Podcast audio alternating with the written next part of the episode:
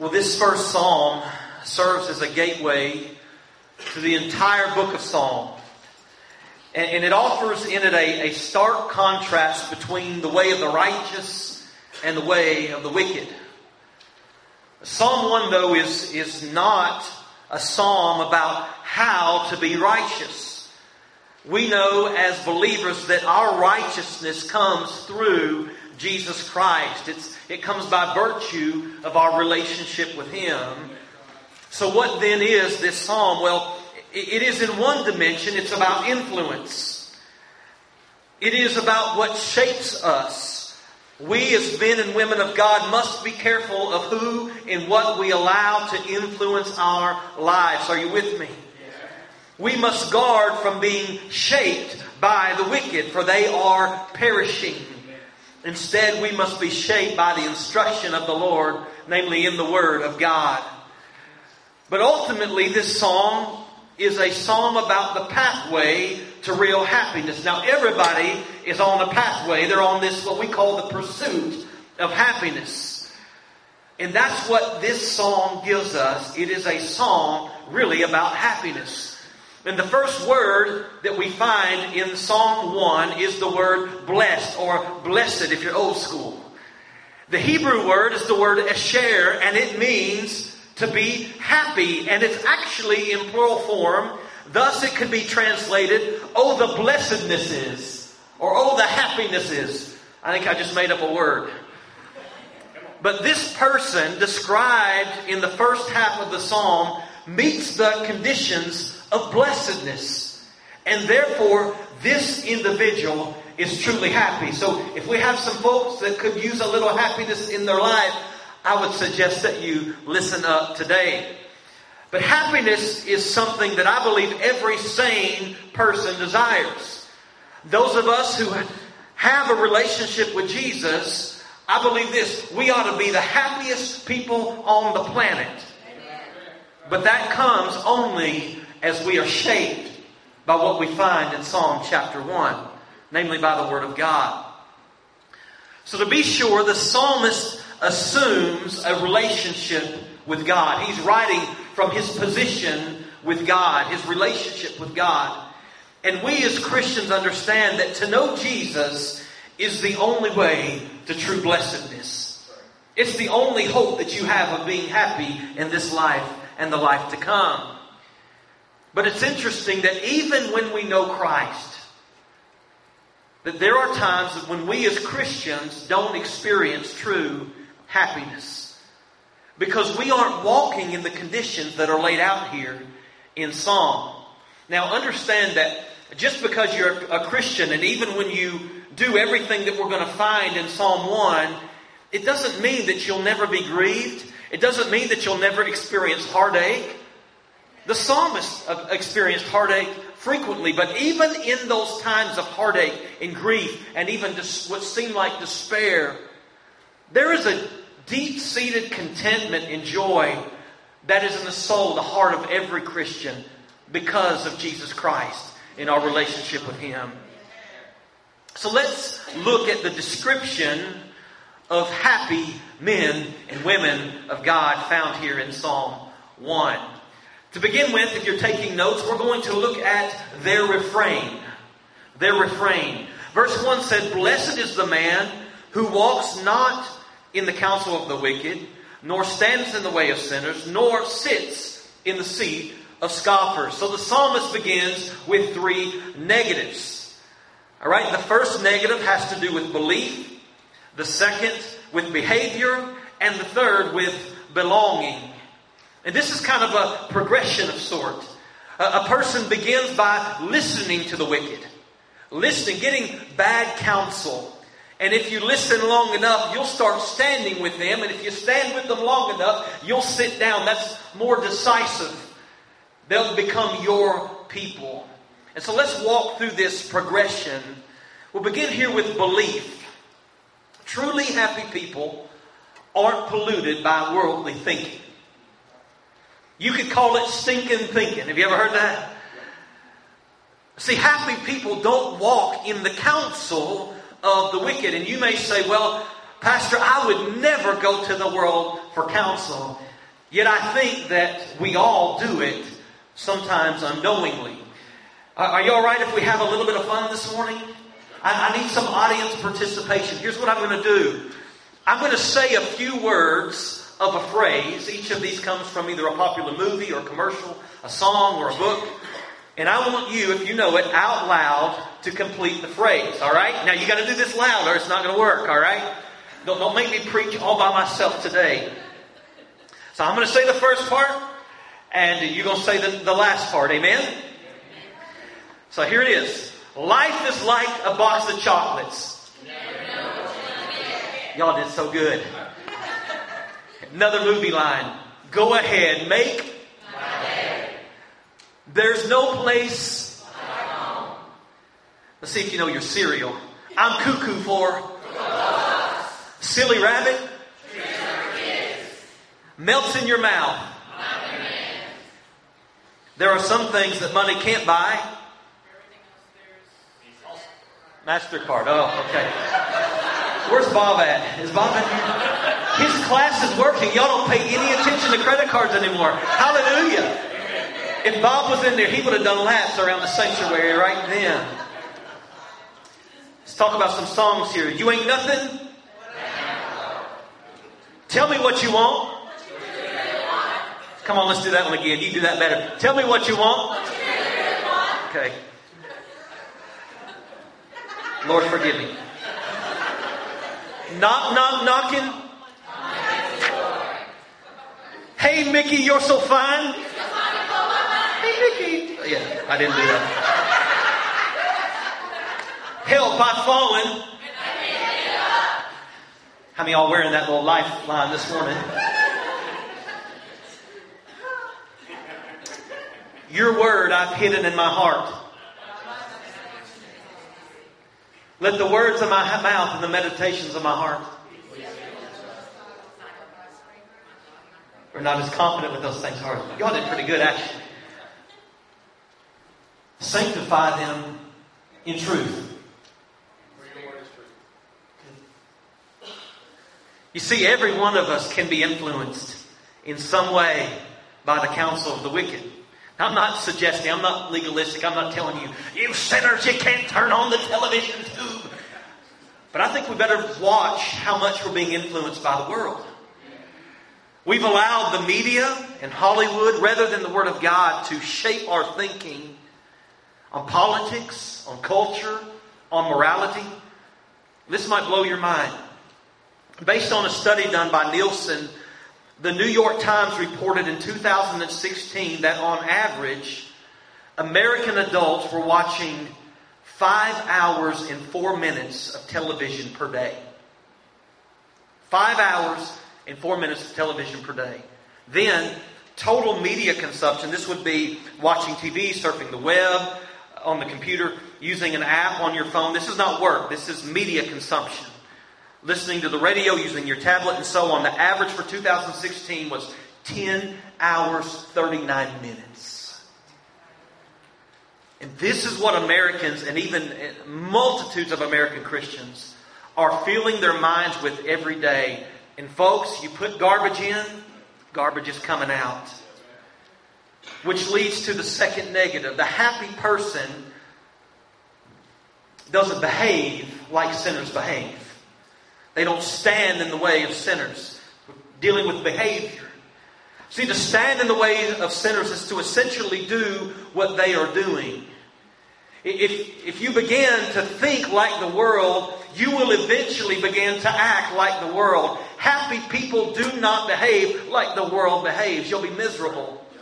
Now, there's pleasure in sin, to be sure, for a season. But I promise you, in the time to come, you won't be happy. Now, to, to be sure, we are in the world, but we're not of the world. Okay? We are not called to be hermits. We're, we're not supposed to, when we leave here, go in a little group and hide in a cave somewhere until Wednesday night. No, we're supposed to rub shoulders with the ungodly. We're supposed to be a light to a lost and dying world. Jesus prays this in his priestly prayer found in John chapter seventeen and verse fifteen. He's praying for his disciples and he says, I do not ask that you take them out of the world, but that you keep them from the evil one. Now watch what he says. They are not of the world, just as I am not of the world. And here's the verse that, that Ben quoted just a second ago. Sanctify them in truth. Let's say it together now. Your word is truth. Let's do a little better than that. Sanctify them in truth. Your word is truth. So Jesus is saying this, Father, I, this is before his, his betrayal and his arrest and his death on, on the cross. He's not saying, Father, protect these disciples and just take them out of the world right now. He says, no, I, I want them to be right here. But I pray, and he uses the word sanctify them, which means to separate them, set them apart. And he says, do it by the truth. Your word is truth. You and I are in the world, but we are to be sanctified. We are to be set apart. So we're to rub shoulders with unbelievers, but we must be saturated with the word of God. We must be saturated with the Holy Spirit so that we're not living like them, but we are a light and an example to them. Amen? This is one of the many reasons why regular church attendance is so important. First of all, the, the New Testament, just, and, and I'm preaching to the choir because you're in church this morning, but it drives me crazy when people tell me, well, I believe in God, but I just don't go to church. It doesn't make sense. When you're saved, you become part of the capital C church. And the New Testament knows nothing of a believer that isn't part of a local church. No church doesn't save you, but saved people ought to want to be in the house of God. And one of the reasons that we need this is that when you've been around some worldly folks, how many of y'all just been around some evil people this week? I mean, you've been on, you, you, you've heard some things that you wish you wouldn't have heard, seen some things you wish you would not have seen. Isn't it great to come to the house of God and to be around godly people and be encouraged and then be held accountable? Because if we start to act like the world, we need a brother or sister who loves us enough to tell us the truth. And said, you're supposed to be in the world, but you're not supposed to be of it. And you're acting like you are of it. So we've got to be careful. And, and but, but we are, to be sure, we are to be in the world, rubbing shoulders with lost people. I've got friends who are lost. I don't always go the same places they go. But I'm telling you, I love lost people. And I want to be a light to them. And I can't be a light if I'm not around them ever. But the happy person doesn't do what the world does. And then he gives us a third negative here. Here's the third refrain of the happy person. And it has to do with belonging. So you move from belief to behavior and then to belonging. Those who walk in the counsel of sinners and they eventually stand in the path of sinners will, if they fail to repent, they will sit in the seat of a scoffer. Now a scoffer is one who's not just walking in wickedness, but they're mocking the people who walk according to the word of God. And so a happy person doesn't stand with those people, and they don't sit down in the company of those people. When it becomes your seat, when you sit down with them, you are part of who they are. And we see this happening. There has been a great immorality that has been embraced by multitudes of people in our country. And Christians, get this, have listened to the counsel for too long of the world. They started walking in some of the same immorality as, uh, as the world. And then they've totally changed their positions on what's right and wrong. And now, here's what they're doing. This is the left-wing church. Here's what they're saying. They call themselves Christians, and I would use that term very loosely for these people. But they're mocking and they're scolding conservative Christians for being quote-unquote closed-minded. Baby, it's not closed-mindedness, it's biblical-mindedness. Okay, and I will stand on that as long as I have breath. I don't care if every other preacher, I don't think that's going to happen, but if every other preacher preaches another gospel, another form of morality, I'm telling you that we're sticking with the Bible. Amen?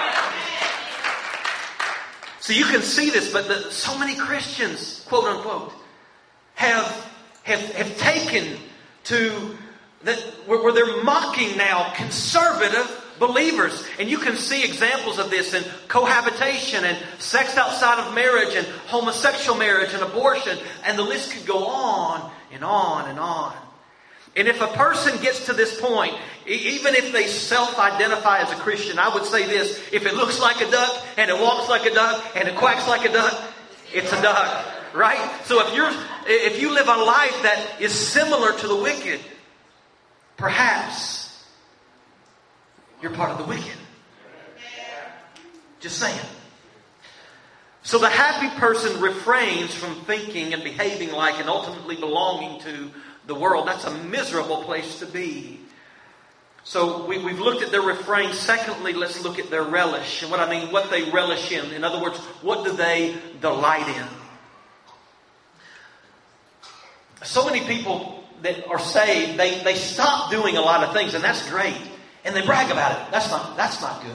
Oh, Pastor, I don't do this anymore, and I don't do this anymore, and I don't do this anymore. And my question is, what do you do? What do you do? It's not enough just to stop doing things. We've got to fill our lives with good things. Amen? So, so if you've stopped doing some things, that's great, but you're halfway there. If you want to be happy, you're going to need to get busy. Amen? In kingdom work. Amen. Verse two says, his delight is in the law of the Lord, and on his law he meditates day and night. Listen to this. Whatever we enjoy the most is what we will pursue. If it's money, you will pursue riches. That's what will consume your thinking and your time. If it's relationships, you'll pursue relationships. If it's sin, you will pursue sin. And multitudes of people are on this American dream, and, and they're out for the what? Pursuit of happiness. They're pursuing happiness itself. But this is so interesting. If you pursue happiness, you will never ever find it. Because happiness can never be found in and of itself. It is always a byproduct of something else. And the only true way to real, lasting, sustaining happiness is to love God and to pursue His Word with all of our hearts. The happy delight in the Word of God. That's what the Psalm is teaching. And I fear that we don't delight enough, friends, as American Christians in the Word of God.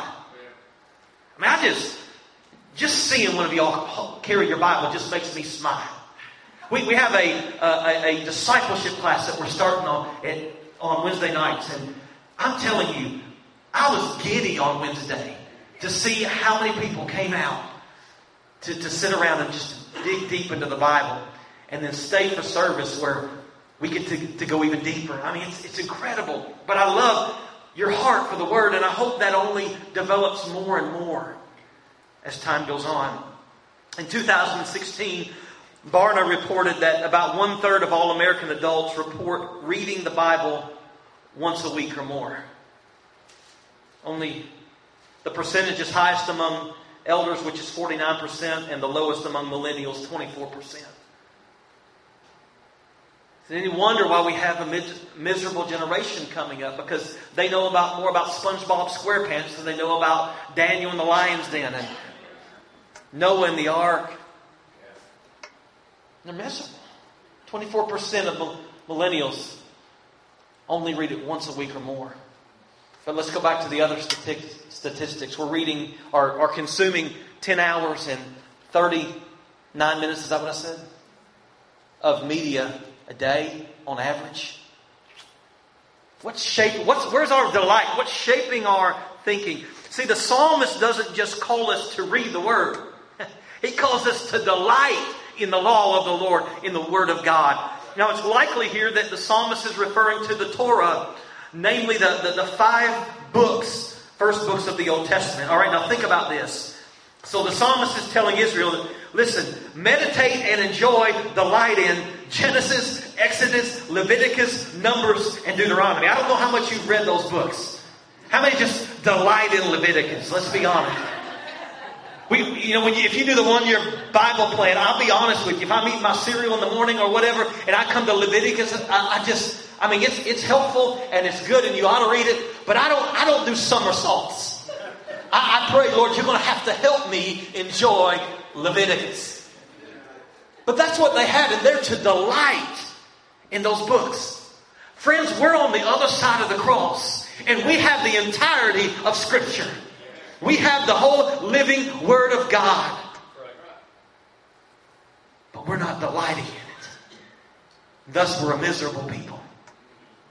We're finding our delight in other things. We're trying to delight in other things. And those things are not sure foundations. They will never bring lasting and sustaining happiness.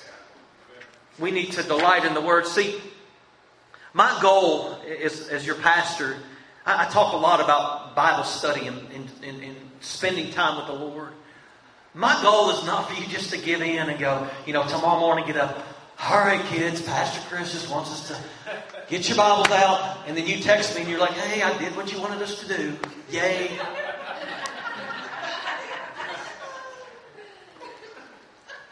That's not my heart. But listen, I, I want you to get up in the morning and I want you to delight in the Word of God. I want you to de- delight in the Word of God. I-, I-, I want your kids, I want my children to be so much happier about opening the Word of God or family devotions at night than they would be if I were to say, hey, let's go see a movie. Amen. And you say, well, Pastor, you're expecting a lot out of my kids. Absolutely. You know why I want this? It's not so I can high-five somebody and say, oh, what a great parent I am. Because I didn't grow up delighting in the Word. I want them to be happy. I don't want them to be depressed like I was depressed. I want them to have joy. I want them to love God. And I want them to be uh, kingdom-minded young men. And so I want each of you, when you get up in the morning and before you lay your head down on the pillow at night and all day and every day, doesn't mean that you don't work, that you don't, you, you know, that you, that you don't do anything else. Uh, again, you don't just hide in a prayer closet twenty-four seven. But I hope that you begin to look forward to your times in the Word. Because, see, people tell me all the time, Pastor, I, I say, how's your devotions? Well, they're just not really that good. I, I just don't have time. You have one hundred sixty-eight hours in the week. And here's what I found in my own life. When I say I don't have time to do something, it's not that I don't have time. It's just not up enough on my priority list. Because I bet I look at my smartphone how, how many times, uh, you, you know, a day. How many are close to that ten-hour mark? Come on, somebody. Let's confess up in here today. So, so I just know for myself that I want to do better. I want to delight in His Word. And when I find that I'm not spending enough time with God, I want to get on my face before God and say, oh, Lord, set my heart on fire again. Set it ablaze again. I went through a really dry season in January of this year. And, and I, I started out, had the one of the sicknesses that was going around and was in bed for a couple of weeks, didn't feel like doing anything, and got out of the habit of reading my Bible. And even as a pastor, I want you to know, this isn't just a natural thing where every day you wake up and you delight in the, the law of the Lord, the instruction of the Lord. But I do want to suggest to you that it's worth fighting for. At the end of that two weeks, I talked to people that, that, that were in the Word. And, and I started listening to podcasts of people that were excited about the Word. And I tried to remember what God's done through the Word in my life before. And I started celebrating that. And I would pray a heartfelt prayer, God, do it again in me. Do it again in me. So we need to pray that the Lord would cultivate hearts that delight in His Word. And so I hope that your attitude changes in this and that you say, well, I just didn't have time to, to go to Walmart this week. Or I didn't have time to, you know, to, to go to the lake this week. Because I've been reading the Bible. I've been reading the Bible. I want us to delight in the Word. See, the only way to really conquer, I know that sin, that the bondage of sin has been conquered at the cross. But I feel like Paul sometimes, don't you? Where you say, I do what I don't want to do and I don't do what I want to do. We still struggle. And Paul says we have this battle of the flesh and the spirit going on all the time.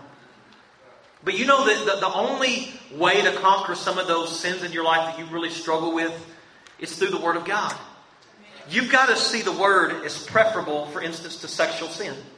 It's, if you just try to stop something, going back to this, without feeling it was something else,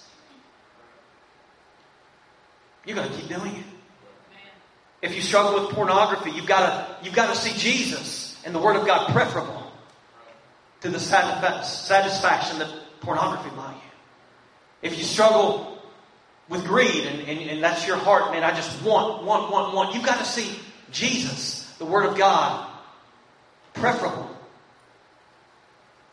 to money, possessions. If you've made an idol out of your job or anything else, you've got to see Jesus as prefer- preferable. You don't just try to quit doing those things. Do that. But then, fill that void in your heart with something else. And I'll tell you this. The Lord is better than any of those things that you think bring you pleasure. See, sin blesses for a minute. It's a, it's not a real blessing. It's it, it brings you a little bit of happiness or, or gratification for a moment, but it's fleeting. You know, I, I deal with people all the time who who, who they, they talk to me about, you know, let's, let's take drugs, for instance. I, I, I deal with a lot of drug addicts. And they go back to the time and re- reminisce about the, the short moment that drugs seemed really good in their life. It was a good high and it felt good. But what the devil doesn't tell you is it'll cost you more than what you signed up for. And they said it started. I started spending all my money on drugs, and then I had to sell to, to, to take care of my habit, and I lost my business, and I lost my family, and my children don't want anything to do with me, and now I'm locked up, and, and I don't know how this happened. It's because you're looking for joy and happiness somewhere where it can never be found. Amen. And so you don't just try to stop doing those things. Stop it. Try to stop it, but you don't stop there. Does that make sense?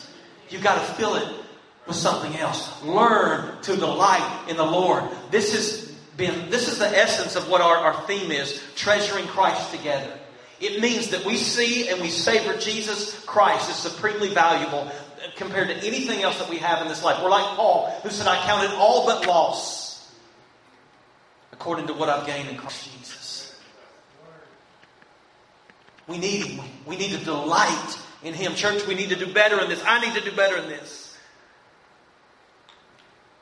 Second Timothy three sixteen, all Scripture is given by inspiration of God. Do you hear that? This isn't just a, a cute little book that we're reading. This is the inspired Word of the Lord. This is the Creator of the universe. The one who rules heaven and earth, profitable for doctrine, for reproof, for correction, for instruction in righteousness, that the man of God may be complete, thoroughly equipped for every good work. Listen, I love to read. I, I love to read. But I don't care if you read another book in your life. I, I hope you do. There's some great books to read. But if you never read another book in your life, please be a student of the Word of God. Like to read or not, it'll change your life. Delight in it. So happiness has to do with, uh, number one, the refrain of the righteous. They, they don't stand with the world. Number two, the, the, the relish of the righteous. Their delight is in the Word of God. And thirdly, the representation of the righteous. The psalmist gives a beautiful depiction of the life of the godly. He, he's like a tree planted by the streams of water that yields its fruit in season, and its leaf does not wither. In all that he does, he prospers. Now, how many want to prosper? The blessed man or woman is like a, a tree planted by the streams of water. See, trees don't plant themselves. By God's grace, He plants us. Matthew fifteen thirteen says that every plant that my heavenly Father has not planted, in the end it'll be rooted up. So you can't earn your righteousness. You can't earn your position. We're given that by the Lord. Every plant that my Father, heavenly Father has not planted will be rooted up. Now because we have been planted by the Father, we are rooted in Christ through being born again, through the new birth. All right? Colossians two, verse six. Therefore, as you receive Christ Jesus the Lord, so walk in Him, rooted, built up in Him, and established in the faith, just as you were taught, abounding in thanksgiving. So we have this continual source of water. Even in the driest of seasons and in the driest of situations, being amongst the righteous, listen to me, it doesn't mean that you and I will not go through rough seasons in life. Amen. This tree that's planted goes through rough seasons. But even in the worst of seasons, the true Christian's leaves don't wither. We're like an evergreen. Yeah. We don't die. We don't fade away because we're rooted in Jesus Christ. We bear fruit only because we're connected to Jesus. So even in the desert, even in the driest of land, we can bear fruit because of Jesus. John fifteen, verse four, Jesus says, "Abide in me and I in you. As the branch cannot bear fruit of itself unless it abides in the vine, neither can you unless you abide in me." See, we bear fruit because we are continually nourished by the streams of the Word, the Word incarnate, Jesus Christ, and the written Word. That's what Psalms is talking about. Those streams come as we as we deliberately delight in the Word of God. We love the instruction of the Lord. Those roots go down deeper and deeper. And it's interesting that a, a tree bears fruit for other people, not for itself. I've never seen a, a tree eating its own fruit. And when the righteous prosper, I want you to understand, it's not just for our benefit, but it's for the benefit of other people. So you see that it's vital that we are healthy spiritually, not just for ourselves, but for all those who would be around us. And then the psalmist, after describing the righteous and the happy, the blessed, he moves on to talking about the wicked and doesn't have much to say. Verse four, "The wicked are not so, but are like chaff that the wind drives away." Listen to me. The wicked are like chaff. Chaff is the husks that are separated by the winnowing or, or threshing. It's lighter than the, the edible kernels. So when a farmer tosses the threshed weed into the air, the wind blows away the chaff. It's separated. A, a separation process takes place. And so it is with the wicked, those who have no relationship with God. Their time will come to an end. Listen, this doesn't mean that the wicked won't prosper on this earth, that it, they won't look prosperous. And I, I know that because Psalm thirty-seven says, "Never envy the wicked. Soon they will fade away like grass and disappear." The Bible says He makes it rain on the just and the unjust. Think about that. Why would we envy the wicked if they don't seem prosperous? How many of you have seen somebody that is not living for the Lord and it seems to all be going well for them and you think, man, I'm trying to do everything right, right and it seems like the Lord is blessing them more than me. He causes it to rain on the just and the unjust. And the wicked, they think, well, I'm doing okay without the Lord. But with the wicked, it will not be so in the end. So don't ever look at them and, and envy them. It's interesting that the weed and the chaff, they grow together. The righteous and the wicked, we inhabit the same world. And, and listen, even in churches, as much as I hate to say it, there's weed and there's chaff. But in the end, at the judgment, only the righteous will stand. Look at verses five and six. "Therefore the wicked will not stand in judgment, nor sinners in the congregation of the righteous. For the Lord knows the ways of the righteous, but the way of the wicked will perish." I hope that breaks your heart. Because I, I know some people who are on the path of the wicked, and that's heartbreaking. See, the first word of the psalm is the word blessed. The last word is on the screen. What is it? Perish. Blessed, happy, perish. As far as the psalmist is concerned, there's only two types of people, the righteous and the wicked, and you could say the saved and the unsaved. Because we're not righteous by our own merit. Can't make that, I can't say that enough. We're righteous because of our relationship with Jesus Christ. But the evidence of that righteousness, we've been, righteousness is what? It's in good works. It's in the fruit that we bear. Again, if you're not bearing fruit, you might take a hard look at your life. We desperately need to preach the gospel to those on the path of wickedness because they're perishing. And we go out about our, our Christian days with our cute little houses and our nice little cars, not giving an ounce of thought sometimes about the wicked. Those who love the things of this world and not God. And in the end, I, If they could say anything to you, I believe they would say, why didn't you tell me? If you're in here and you're on the path of the wicked, you're in the right place this morning.